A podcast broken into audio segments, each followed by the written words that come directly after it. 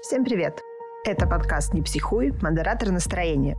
С вами его бессменный автор контента, психотерапевт Марина Витальевна Лазовская. И я, Дарья Лазовская, соведущая, админ подкастов проекта, куратор курса «Формула благополучия» и дочь. Можно в любом порядке. Тайминг подкаста около 45 минут, академический час. Ровно столько, по данным исследований, наш мозг готов принимать и эффективно перерабатывать новую информацию. В этом эпизоде мы говорим о новом проекте внутри нашего проекта «Не психуй», о канале и подкасте «Мы родители. Миссия выполнима». Как не совершать ошибок в воспитании детей или как их исправить? Возможно ли это? А этот проект точно нужен не только родителям, а в целом всем взрослым? Спойлер, совершенно точно. Подтверждаю, как человек, находящийся в обеих ипостасях. Почему внимание к нашему внутреннему ребенку важно так же, как и к биологическим детям? И что такое адекватность не только в психиатрической коннотации? Об этом наш новый выпуск. Марина Витальевна, начнем с вопросов. Есть такой вопрос. Как поддержать ребенка, если он не добивается желаемого результата, чтобы не отбить мотивацию и одновременно, чтобы ребенок научился принимать не первое место? Дорогие друзья, давайте сразу договоримся, что вы будете указывать возраст и пол ребенка, потому что все дети разные, все дети уникальные. И когда речь идет о том, что ребенок это дошкольник, детсадовец или на домашнем, или он уже старше, ответ будет разным. Я буду стараться давать алгоритмы. Да? Помните, что я вас в одной статье призывала быть активными, то есть сидеть и вот буквально что-то записывать. Я буду стараться давать алгоритмы, но вы же хотите получить ответ более точный, да, про вашего ребенка, поэтому старайтесь, пожалуйста, не забывать указывать пол и возраст ребенка. Ну что ж, во-первых, нужно сразу же, помните, да, у нас идет синхронизация. Мы сразу же занимаемся собой и синхронно выясняем, как все работает в детях. Мы учимся только через ошибки. Мы учимся только благодаря ошибкам. Вот великий алгоритм нашего великого соотечественника Александра Сергеевича Пушкина «О сколько нам открытий чудных готовит просвещение дух, и опыт сын ошибок трудных, и гений парадоксов друг, и случай Бог изобретатель».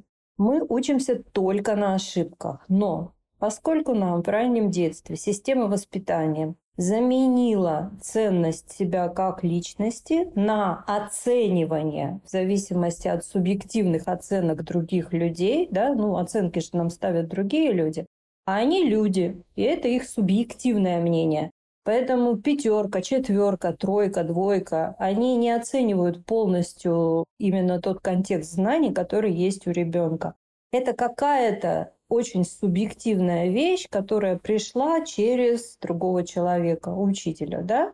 Например, если учительница Мария Ивановна в хорошем настроении, у нее вчера муж не напился, сын не подрался, ей, в общем, все хорошо, ее на работе похвалили, она такая вся приподнятая, и тут она спрашивает там Васю, Вася, как всегда, что-то там не очень хорошо что-то отвечает, такой троечник Вася. Но у нее хорошее настроение, он ей понравился, он симпатичный. Она говорит, ладно, Вася, хорошо. Сегодня я тебе поставлю 4. Вася рад. Все рады, да? То есть, если у Марии Ивановны плохое настроение, все будет с точностью наоборот. Поэтому нужно первое, что менять и в себе, и к детям в отношении детей, это не стараться показывать ребенку его ценность, его уникальность, и вместо того, чтобы ориентировать его только на эти субъективные вещи, как оценивание.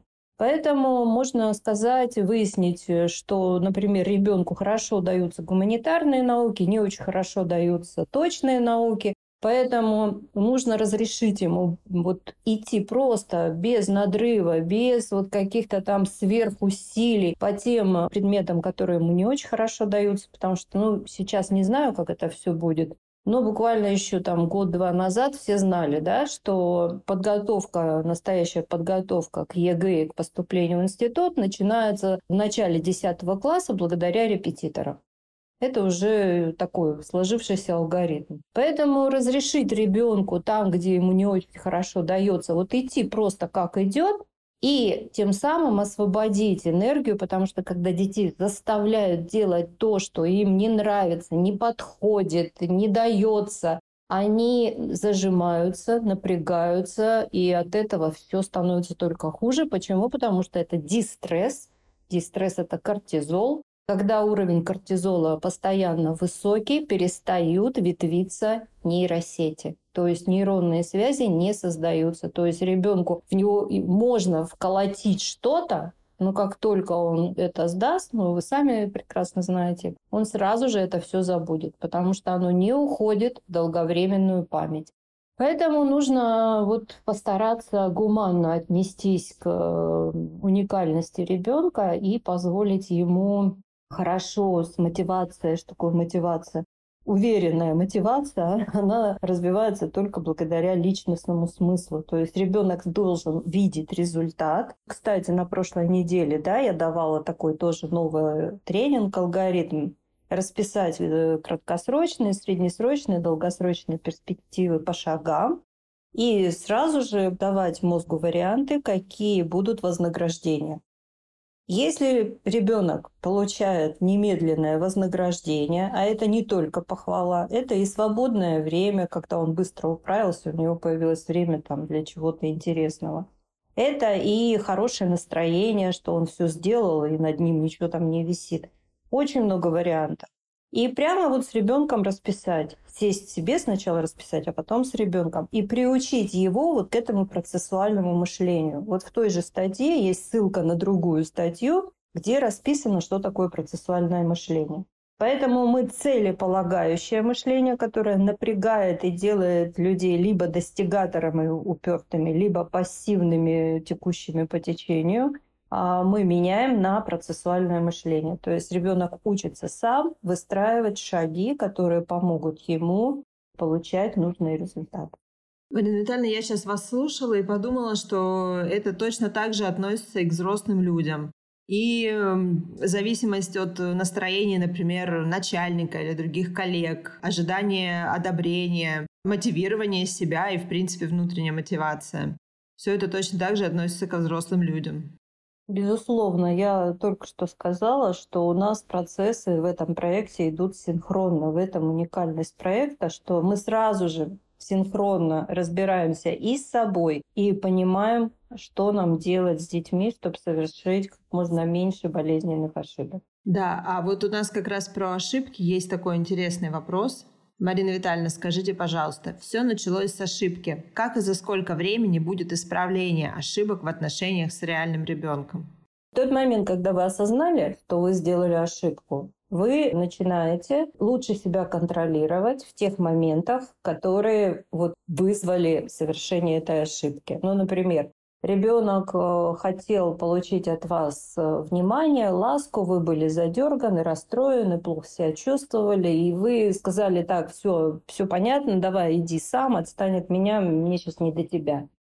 И если это повторялось несколько раз, у ребенка возникает защитная субличность, которая говорит о том, что лучше не приближаться, потому что на 10 приближений 9 из них вызывают болезненные ощущения. То есть его отвергают. И ребенок привыкает жить через вот эту вот субличность, где он сам по себе, он берет на себя какие-то задачи и уже так выходит на контакт с родителями, ну, мягко говоря, только по принуждению. В этом нет беды. Беда в том, если это не изменить. Но если вы поняли, вот я везде пишу, у нас даже есть такой хэштег «Не психуй» здесь, что валюта самое надежное — это что? Внимание. Это энергия, это внимание. Вот я на эфире, открывающем наш проект, говорила, да, что про цветы приводила пример. Если мы уделяем чему-то внимание, то есть даем туда свою энергию, оно растет и развивается. А ребенок — это такая открытая система, которая постоянно требует внимания. Ну, мы знаем, да, младенцы. Ну, все знают, что да, младенца бросать нельзя. Он постоянно требует внимания, если его бросить, будет плохо. Но я вам хочу сказать, что если вы стали родителем, вы должны четко совершенно понимать, что внимание нужно постоянно.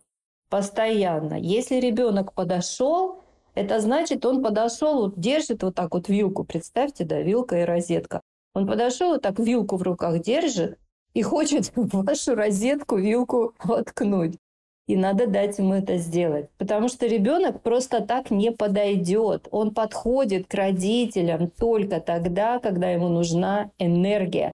Маленькие дети кричат, дети, которые умеют разговаривать, они подходят. И вот этот момент надо все бросить и дать внимание, повернуться лицо к лицу, глаза в глаза и сказать: «Солнце мое любимое, я сейчас так занята, пожалуйста, 2-3-5 минут, и я к тебе обязательно приду». Ребенок понимает, он начинает понимать, что такое личные границы. Вот иногда видишь детей, которые там катаются по полу в магазинах, орут, капризничают, лезут там как обезьяны куда-то. Я вижу ребенка, который находится в энергетическом дефиците. И он пытается привлечь к себе внимание хоть чем, хоть как. А если это повторяется часто, это становится его защитной стратегией. Вот так получать внимание. Поэтому в тот момент, когда вы осознали, где вы совершаете ошибку, вот в этот момент нужно поставить фокус внимательности и начинать действовать по-новому.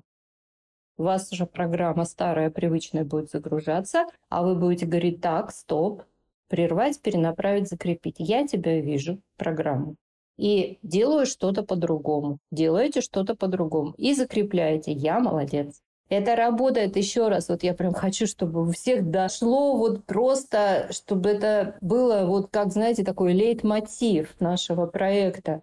У нас синхронно будут идти процессы вашего контакта с вашей субличностью ребенок и сразу же с вашим ребенком. Вот в чем уникальность проекта. Да, я вот сейчас еще, когда вы говорили про детей и то, как они требуют к себе внимания, не получая его экологичными способами, а я по себе знаю, что если у меня начинаются провалы с внимательностью к эмоциям детей, то это, как правило, говорит о том, что у меня сместился фокус внимания из себя. То есть я сама в дефицитарном состоянии. Совершенно верно. Очень хорошо, что ты это сказала. Вот это очень яркий маркер, когда дети становятся психованными, капризными, когда им не хватает внимания. Когда мы становимся психованными и капризными, когда нам не хватает внимания. А теперь представьте, для ребенка вы единственная возможность получить внимание. Точно так же и для вашего внутреннего ребенка вы не просто единственная, а единственная в квадрате возможность получить внимание и восполнить энергодефицит. Вот мы много статей, вначале я не психую, очень много статей написала о том, что дружелюбие – это энергозатратно. И если мы дефицитарны, мы автоматически становимся напряженными и враждебными. Потому что дружелюбие в нас культивировалось миллионы лет, как людей, как вида. И дружелюбие, оно требует внимания, оно требует сил, чтобы быть дружелюбным. Ну, вы сами знаете, да? Вот иногда с кем-то встречаешься, и этот человек как бы не очень приятен, а он там: «О, привет!» И надо улыбаться. А как улыбаться, когда улыбаться вообще не хочется? Но мы улыбаемся, потому что у нас вот эти вот социальные автоматизмы, они культивировались, еще раз, миллионы лет. Поэтому мы заставляем себя быть дружелюбными. А вот хорошее настроение... Вот просто хорошее настроение. Вот просто хорошее настроение. Что это? Это показатель хорошего уровня энергии. Ну вот как у нас в гаджетах вся батарейка зелененькая. Да, на это всегда приятно смотреть. Да, как только мы начинаем терять энергию, а где мы ее теряем? Мы ее теряем в дистрессах. Мы ее теряем на карусели Бетси. Мы ее теряем, когда мы не спим. Мы ее теряем, когда мы не заботимся о здоровье. Вот тогда мы становимся, ну, дистресс, собственно, трансы и есть. Тогда мы становимся враждебными. И еще дополнение, нам еще приходится посылать энергию, чтобы блокировать эту враждебность. Представляете? То есть у нас и так нет энергии, а мы еще вынуждены блокировать враждебность. Вот почему за последние 2 года, с начала пандемии, особенно за последние 3 месяца, так вырос уровень тревожных расстройств. Так вырос уровень враждебности. Вы посмотрите, где идет война, Америка, сколько за последние 2 месяца было вот этих вот шутингов. Враждебность нарастает, напряжение нарастает, поэтому нужно заботиться о том, чтобы уровень энергии, а это в первую очередь внимание к себе, к своим потребностям, внимание к потребностям детей был наполняемым. Да, я вот тоже сейчас об этом подумала. Я в 7 случаях из 10 у себя это успеваю отслеживать. Не могу сказать, что навсегда на 100%, но вот 7 из 10 это у меня уже такой устойчивый результат. Ну, это прям хороший результат. Когда будет 50/50, будет вообще шикарно. Потому что больше я лично ни себе, ни людям, живущим активной социальной жизнью, больше, чем 50/50 не даю. Больше, чем, наверное, дружелюбие, которое не больше, чем 50/50, это, наверное, только уже какие-то святые. Нет, я не про дружелюбие, а про отслеживание своей дефицитарности и понимание, что сейчас нужно как-то прервать, перенаправить, закрепить, чтобы не слететь с резьбы. Нет, все правильно. То есть умение увидеть, что я слетаю с катушек, вот это ты правильно сказала, это первый шаг алгоритма прервать. Вот я это увидела. Ничего себе, у меня там вообще просто какие-то демоны уже из всех щелей полезли. О, привет, я вас вижу, идите сюда. Вот, например, у нас есть такой вопрос. Понимаю, что мой внутренний ребенок травмирован, много ран, еще заживают. Как стать при этом взрослым родителем и давать детям любовь, питать их? Какие шаги, алгоритмы? С чего начать, если очень хочется, а страшно? Страшно, это, знаете... У нас есть еще часа 4? Неделя даже, неделя. И нужно понимать, что никто не может быть идеальным родителем. Вот давайте так экстраполируем наш проект и, предположим, прошло 5 лет, да? Вот 5 лет проекту, 2027 год. И вы с первого дня учитесь, развиваетесь в этом проекте. И если вы себе поставили цель стать идеальным родителем, то лучше прямо вот сейчас от нее отказаться. Почему? Потому что не бывает идеальных родителей. Даже родители осознанные, даже родители, которые учатся, которые понимают детей, они все равно совершают ошибки. Почему? Потому что они все живые. Живой человек, у него может быть плохое настроение, хорошее настроение, он может быть на пике своих возможностей, он может быть в глубоком кризисе. То есть это все равно всегда так или иначе создает фон, в котором находятся дети. Поэтому я в этом случае всегда говорю так, что травма, все мы получаем психологические травмы, но травма травме рознь. У кого-то травма – это царапина, а у кого-то это перелом со смещением. Поэтому вот эти царапины, они неизбежны, они создают кристалл личности, они как раз и создают вот эту нашу уникальность. Потому что идеальная форма, она неинтересна. Вы, наверное, считали о таком эксперименте, да, когда создали идеальное лицо, женское и мужское, оно было просто никакое. Почему говорят, что наши недостатки – это продолжение наших достоинств? Вот эти травмы, они делают нас интересными, уникальными. Поэтому, пожалуйста, не ставьте себе такую задачу. Говорят, да, страшно. Не так страшен черт, как его малюют, ибо алгоритм. Нужно с чего-то начать. А с чего начать? У меня к вам предложение. Начать с ФБ, либо с формулы благополучия. Еще лучше предложение начать с тренинга «Адекватность, адаптивность» АА. Уже через неделю вы будете знать, где вы бессознательно совершаете больше всего ошибок. И, находясь вот в нашем проекте здесь, прямо выписывать себе алгоритмы. С чего начать? Начать с того, самое первое, с чего нужно начинать – принимать себя. Вот об этом 3 первые статьи здесь на канале. Об этом все статьи на канале «Не психуй», потому что пока мы не научимся принимать себя любыми, глупыми, умными, трусливыми, смелыми, яркими, пассивными, принимать. Это первое, что нам нужно сделать, потому что что такое принимать себя? Это внимание, обращать внимание на себя. А значит, что? Давать себе энергию, давать себе силу. Вот, поэтому не бойтесь начинать. У нас каждый год заходит 10-15 человек, которые тоже страшно боятся. но посмотрите на них через год. Они понимают, да, что это серьезная работа, трансформация личности происходит.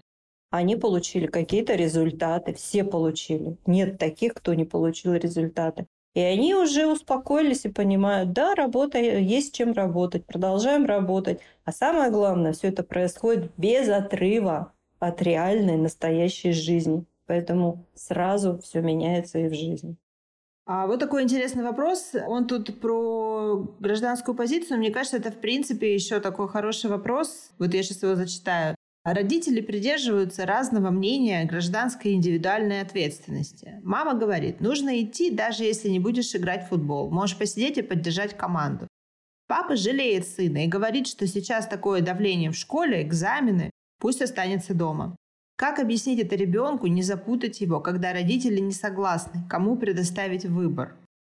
Очень хороший вопрос, разумный такой вопрос. Для ребенка важно воздействие всех взрослых, которые имеют к нему отношение. Ну, имеется, конечно, ближний круг. Это внутри 5 уровней, это родственники, конечно, братья, сестры, родители и друзья. Это все люди, которые оказывают воздействие на формирование личности. Поэтому даже когда от одного родителя, вот здесь этого нет, но и бывает такое, что от одного из родителей идет какая-то очень деструктивная такая тема воздействия. Ну, например, окрики, запугивание, унижение, а второй родитель понимает, что это нельзя, это плохо, это травматизация. Что делать? Вот приходит иногда, я говорю, что для ребенка важен весь опыт. Вопрос только в том, как вы ему этот опыт преподносите. Есть алгоритм «как важнее, чем что». Если мы правильно упаковываем то, что мы хотим сказать, человек в состоянии нас выслушать и даже что-то понять, а может быть даже что-то принять. Но если мы упаковываем, особенно в отношении детей, это в такую шипастую, ядовитую упаковку в виде окриков, назиданий, давления, критики, тело первично, тело зажимается, тело напрягается, а у детей, ну это правда у маленьких, здесь, по-моему, речь все-таки идет о старшекласснике, а у маленьких детей есть даже такая опция. Как только звуки вокруг начинают превышать какое-то количество децибел, у него реально закрывается вот этот вот канал передачи информации, то есть он перестает слышать. Он может стоять, ребенок постарше уже выучит, что ему надо делать. Он будет стоять, кивать, но он при этом ничего не слышит. Поэтому неудивительно, что ором и насилием детей можно вколотить только травму. Поэтому, когда идет вот такое вот разночтение, нужно, чтобы ребенок познакомился в правильном упакованном варианте с мнением обоих родителей и сделал свой выбор. Дети, даже маленькие дети, ну маленькие это примерно 3-летки. А вот если вы хотите с такого вот возраста давать ребенку понимание личных границ и достоинства, то у ребенка всегда должен быть выбор, ну или иллюзия выбора. Ну вот я все время привожу такой смешной пример, да, как манипулировать детьми. Время идти спать, в комнате просто кавардак страшный. И мама там или папа говорят, ты сначала хочешь убрать в комнате или пойти в ванну. То есть у ребенка это 2 таких варианта, которые нужны родителям. Да? Убрать в комнате и пойти в ванну. У ребенка возникает выбор. Он чувствует себя важным человеком. Он не хочет делать ни того, ни другого, но он понимает, что ему дают возможность выбирать. И он все равно что-то выбирает. Конечно, если момент, скажем так, упущен, ребенок скажет, я не хочу делать ни того, ни другого. Но здесь мы уже переходим тогда на другой уровень переговоров, потому что это уже старший ребенок. Поэтому детям нужно все время давать вот это вот понятие личных границ и свободы выбора, даже если это вот как с маленькими детьми, свобода такая манипулятивная. Ну, мы, кстати, много говорим о том, что манипуляция, несмотря на то, что у этого слова такая дурная коннотация, манипуляция – это просто действие. Управление, менеджмент. Манипуляция в переводе с латинского – это money, это не только деньги, это руки. Это руки. Да, управляю руками, то есть руковожу, то есть это искусство. И у нас прямо на курсе «Формула благополучия», потом на курсе «Формула любви» мы останавливаемся и специально учимся манипулировать. То есть, чтобы сделать манипуляции открытыми, то есть уметь друг другом управлять. Что такое удачное супружество? Это два совершенно разных человека научились хорошо управлять собой и друг другом. И им это очень нравится. А что такое некомфортные отношения? Это два человека, которые пытаются прокачать свой эгоцентризм и совершенно не хотят учиться управлять собой и друг другом. Поэтому манипуляция – это очень хорошее слово. Ну, все зависит, конечно, от контекста. Да, там тоже есть и опасности, и возможности. Как и везде. Было бы интересно, если бы риторика пошла немного по-другому, и руководителей бы называли манипуляторами. Ну, менеджер-манипулятор. Можно в резюме написать менеджер-манипулятор. Сразу возьмут на работу, потому что люди, которые в теме, знают, о чем идет речь. Искусный манипулятор. Да. А вот по поводу того, что вы говорили, да, что на определенном уровне децибел у ребенка отключается слух. Но наверняка те, кто здесь родители, видели в каком-нибудь пылу такого ссоры или спора, что у ребенка просто стеклянные глаза, и хочется прям сказать: ну что ты на меня смотришь, как баран на новые ворота? Вот это как раз оно и есть, он отключился, все, он не воспринимает то, что на него льется. Да, дети постарше, у них уже есть защитная субличность для вот таких вот катаклизмов. И как только что-то идет не так, она сразу же выходит на авансцену. Он может поддакивать, он может кивать, он может совершать какие-то защитные действия, которые дадут родителю ложную информацию, что его слышат. Но на самом деле его не слышат. Не слышат, да. Да, тоже наблюдала этот эффект не раз. Я хочу напомнить всем, что, несмотря на то, что метод, которым развивается школа самосоздания, это мультимодальный метод, я впитала в себя все, чему научилась за 30 лет. Тем не менее, если спросить, все равно, какая основная линия? Основная линия – это юнгианская гуманистическая психотерапия. То есть Юнг сказал: главное не то, что сделали с тобой, а что ты сам сделал с тем, что сделали с тобой.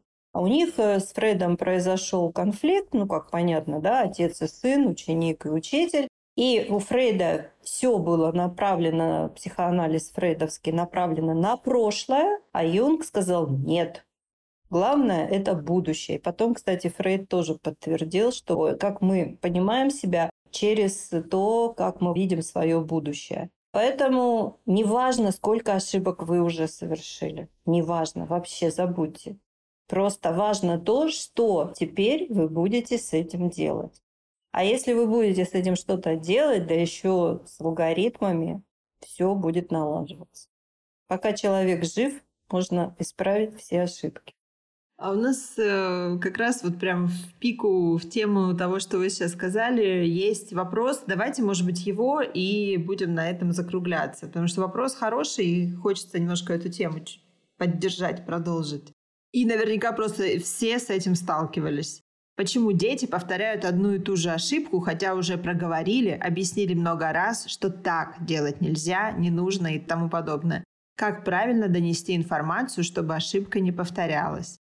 От себя могу сказать, что и взрослые сами по миллиону раз повторяют одни и те же ошибки, хоть кол на голове тиши.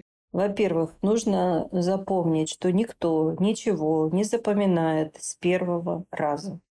Есть такой вариант, совершенно такой безобразный, я бы вообще мечтаю дожить до момента, когда запретят все зоопарки, и тем более цирки с животными, просто запретят. Дрессировка на негативной петле обратной связи, когда животных дрессируют, заставляя их делать то, что нужно, мучая их током, болью, ударами. Хотя это больно, даже это не запоминается с первого раза. Мы только что сказали, что мы развиваемся в гуманистическом юнгианском ключе. То есть мы действуем не через страх, а через принятие. Я все время говорю, что есть такая ситуация, МЧС-ситуация, когда ребенок делает что-то реально опасное, что-то, что угрожает его здоровью. Вот в этот момент, только в этих ситуациях нужно использовать алгоритм молчать, слушать, выполнять. То есть приучить его, что если я говорю вот одно такое слово таким тоном, он должен немедленно остановиться, услышать и выполнить то, что предотвратит катастрофу. Во всех остальных случаях мы действуем через принятие того, что происходит с ребенком. Дети постоянно учатся. Вот мы будем, когда развивать проект, вы еще с моим педиатром лучше познакомитесь. Дети постоянно находятся, у них постоянно все меняется в организме. День ребенка – это огромное количество химических реакций, в результате которых он изменился.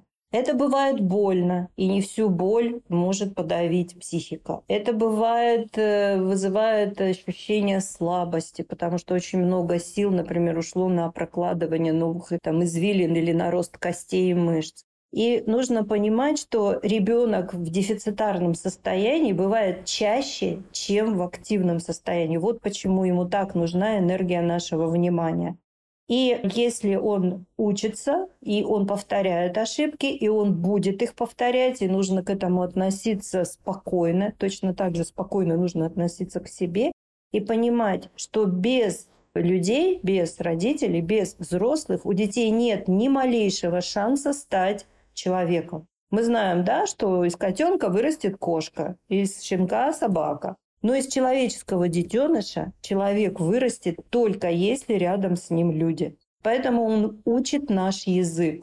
Вы когда-нибудь учили иностранный язык? Ну, вы тогда знаете, да, что есть слова, которые почему-то запоминаются с первого раза, а есть слова, которые я не знаю, сколько сотен раз я буду спотыкаться на этом слове, и я все равно его никак не могу запомнить. Почему? Да потому что вот такие вот мы. Что такое любовь? Это терпение, смирение и служение. И когда ребенок снова сделал ошибку, не нужно думать, что этот злыдень делает это специально. Он просто реально не смог запомнить.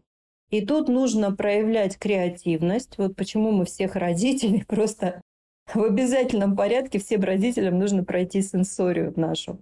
Потому что как раз вот этот творческий подход. Тут все почему-то думают, что сенсория – это о хобби. Нет, друзья, это не о хобби. Хобби там стоит последний в списке. Это о том, чтобы развивать в себе нейросети творческого подхода к жизни. И вот если это не заходит вот так, нужно поменять подход и сделать так, чтобы это зашло по-другому. Это как ключ и замок. Вот у вас есть ключ, но вы не можете этот замок открыть. Почему? Потому что этот ключ не подходит к замку. Нужно искать другой ключ. А родители чаще всего из-за того, что с ними так обходились, из-за того, что они замотанные, задерганные, затюканные, враждебные, злые, у них нет сил искать этот новый ключ. И поэтому они орут на ребенка: ты что, издеваешься, что ли? Почему ты не можешь это запомнить? Ну вот так и происходит это. Да, кто сейчас не узнал себя, пусть первый бросит в меня камень. Я уже себя бросила.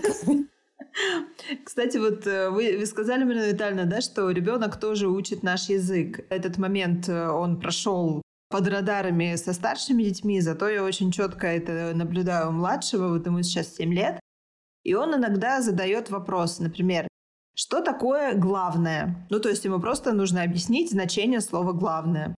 Или там, что такое в общем? Угу. Ну, то есть у него прям какая-то семантика такая. Угу. Ему нужно объяснить значение конкретного слова. И это не всегда там слово синхрофазотрон, да? А это вот, например, слово «главное». Что такое «главное»? Очень хорошо. Вот и нужно к себе также относиться, потому что наш внутренний ребенок, вот смотрите, вот все, что мы экстраполируем на наших биологических детей, все то же самое получает наш внутренний ребенок. Я уже приводила этот пример. У меня был такой потрясающий, очень запоминающийся случай в практике. Женщина обратилась по поводу развода.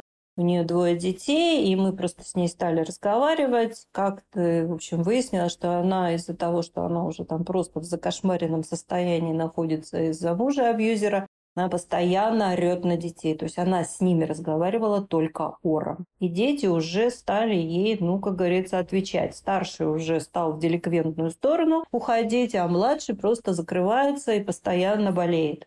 И вот мы с ней, когда дошли до этого места, я просто ей сказала, вот я сейчас говорю, у меня мурашки, я говорю, вот представьте, когда вы орете на них, вы в этот момент орете на себя маленькую, вот такого же возраста, как ваши дети.